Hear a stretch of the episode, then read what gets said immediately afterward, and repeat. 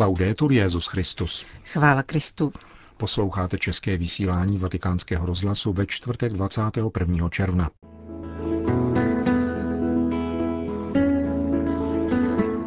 Papež František na návštěvě v sídle Světové rady církví v Ženevě.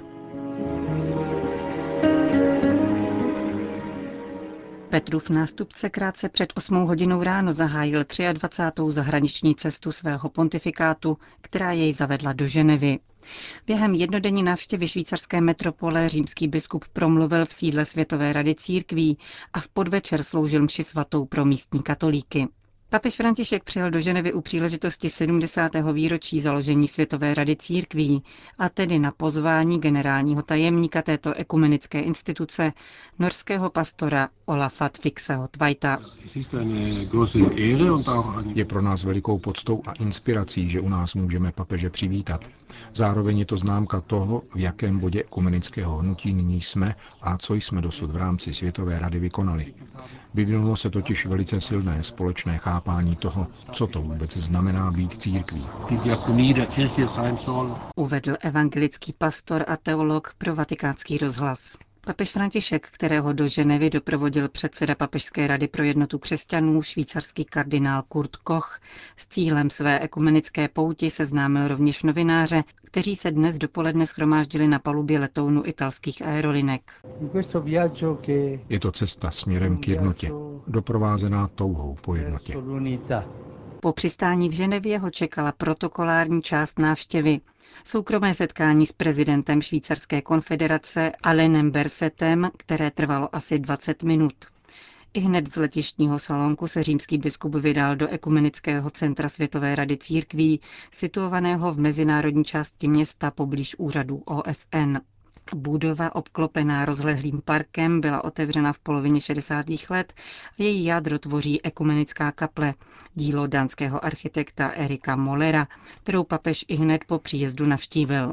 Ve vstupní hale ekumenického centra se poté konala ekumenická bohoslužba, při které zaznělo čtení z páté kapitoly listu Galaťanům. Jak papež František podotkl v kázání, tato církevní obec prožívala vnitřní spory. Byly mezi nimi totiž skupiny, které se vzájemně přely a obvinovaly. Apoštol je proto několikrát vybízí, ať jdou podle ducha. Pouť je metafora, která vyjevuje smysl lidského života. Lidský život si sám nevystačí, ale stále hledá něco dalšího. Srdce nás pobízí, abychom vykročili a dosáhli cíle. Chůze je však kázeň, námaha a vyžaduje každodenní trpělivost a neustálé cvičení. Je třeba zříci se mnoha cest a vybrat tu, jež vede k cíli, a uchovávat si paměť, abychom ji nestratili. Chůze vyžaduje, abychom se pokorně vrátili zpět, je-li to nezbytné, a pečovali o druhé během cesty, neboť pouze společně se jde dobře. Putování zkrátka vyžaduje neustálou konverzi. Během dějin došlo k rozdělení mezi křesťany nezřídka proto, že ke kořenům jejich společného života prosáklo světské smýšlení, vysvětloval svatý otec. Nejprve se starali o svoje zájmy, potom o Ježíše Krista. Za takové situace bylo pro nepřítele Boha i člověka snadné nás rozdělit, protože jsme sledovali směr těla, nikoli ducha. Dokonce i některé minulé pokusy o ukončení o něch rozdělení skončily uboze, protože byly vedeny hlavně světskou logikou. Hnutí, ke kterému značně přispěla Ekumenická rada církví, se však zrodilo z milosti Ducha Svatého. Ekumenismus nás uvedl do pohybu podle Ježíšovy vůle a bude se rozvíjet, pokud bude veden duchem a odmítne každé sebevztažné zdráhání. Mohlo by se však namítnout, že takovéto putování je ztrátové, dodal František. Údajně totiž patřičně nechrání zájmy vlastních komunit, často pevně stmelených etnickou příslušností nebo ustáleným zaměřením, ať už jsou spíše konzervativní či pokrokové. Ano, rozhodnout se patřit Ježíšovi spíše než Apolovi či Kéfovi, být Kristův spíše než Žid či Řek, Pánův spíše než pravicový či levicový a dát podle evangelia přednost bratrovi a nikoli sobě, je v očích tohoto světa nezřídka ztrátové. Nestrachujme se ztrátové práce. Ekumenismus je velký ztrátový podnik. Jde však o evangelní ztrátu, jak naznačuje Ježíš. Neboť kdo by chtěl svůj život zachránit, ztratí ho. Ale kdo svůj život pro mě ztratí, zachrání si ho. Je to logika paschy. Ta jediná přináší plody. Je samozřejmě těžké mírnit nevraživost a kultivovat společenství a je obtížné vyváznout z rozporů a vzájemného odmítání, jež byly živeny celá staletí, připustil papež František. Ještě těžší je odolat záludnému pokušení kráčet společně, avšak ve snaze dosáhnout nějakého postranního zájmu. Toto není logika apoštola, nýbrž Jidáše, který šel spolu s Ježíšem, ale kvůli svým zájmům, varoval římský biskup. Odpověď na naše vrávoravé kroky je stále tatáž.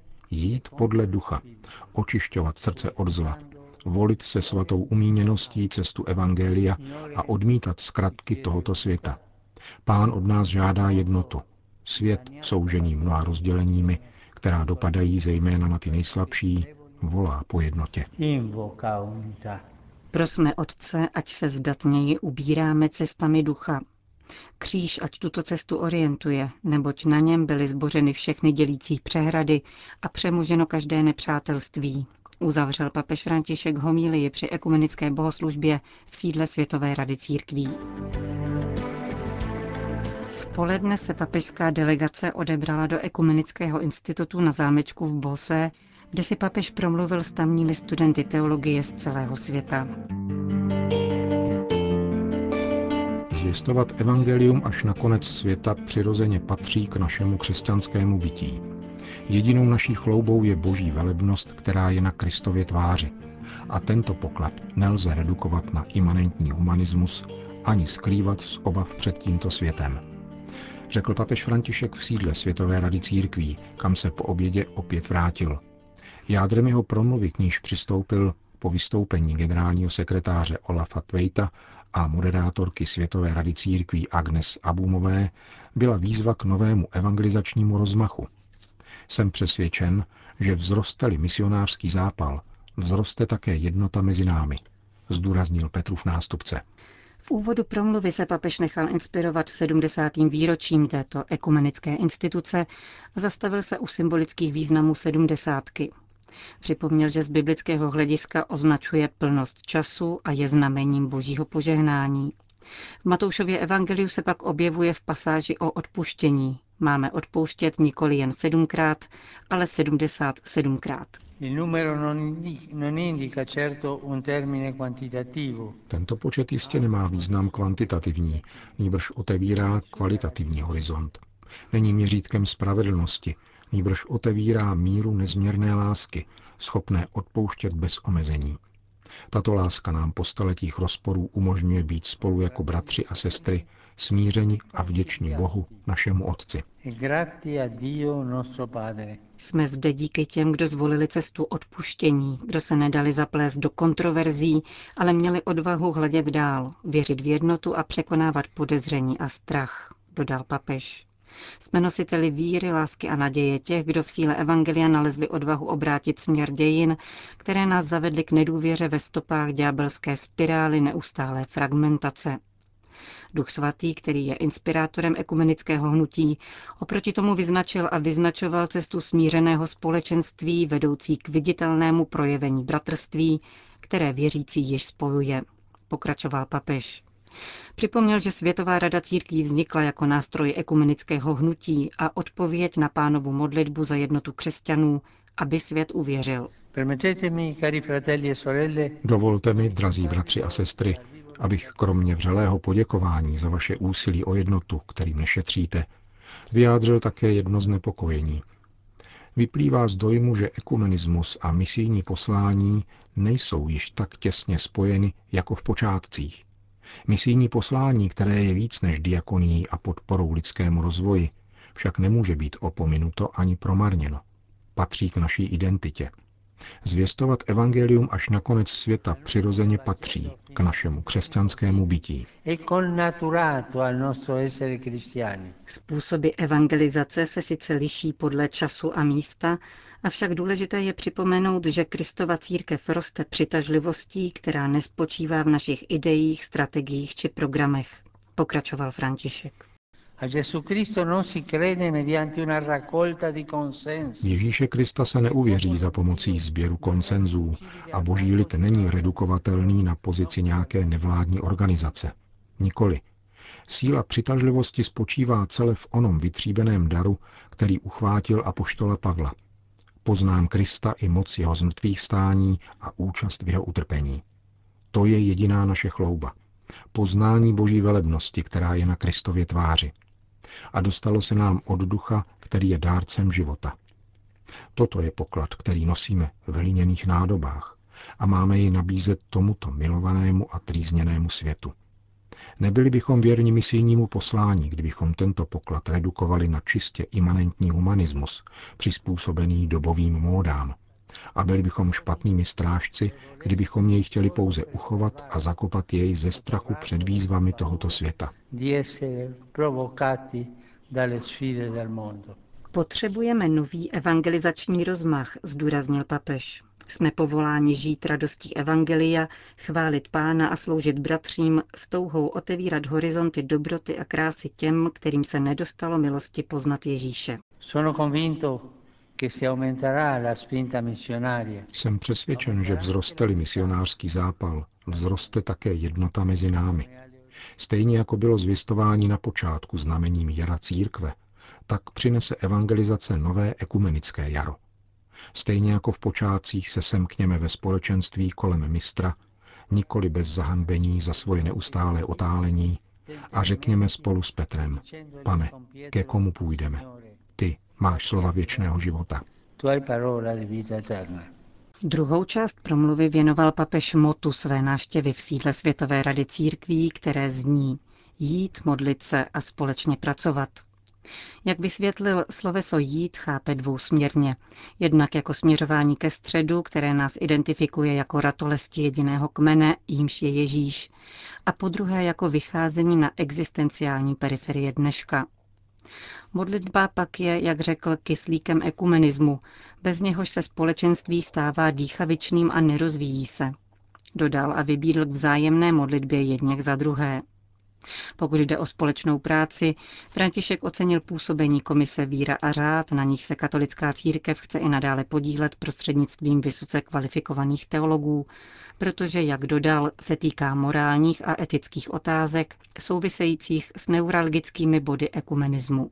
Kromě toho je tu však ještě typicky církevní práce, jak ji vyjadřuje pojem diakonie, cesta následování mistra, který nepřišel, aby si nechal sloužit, ale aby sloužil. Pokračoval papež František.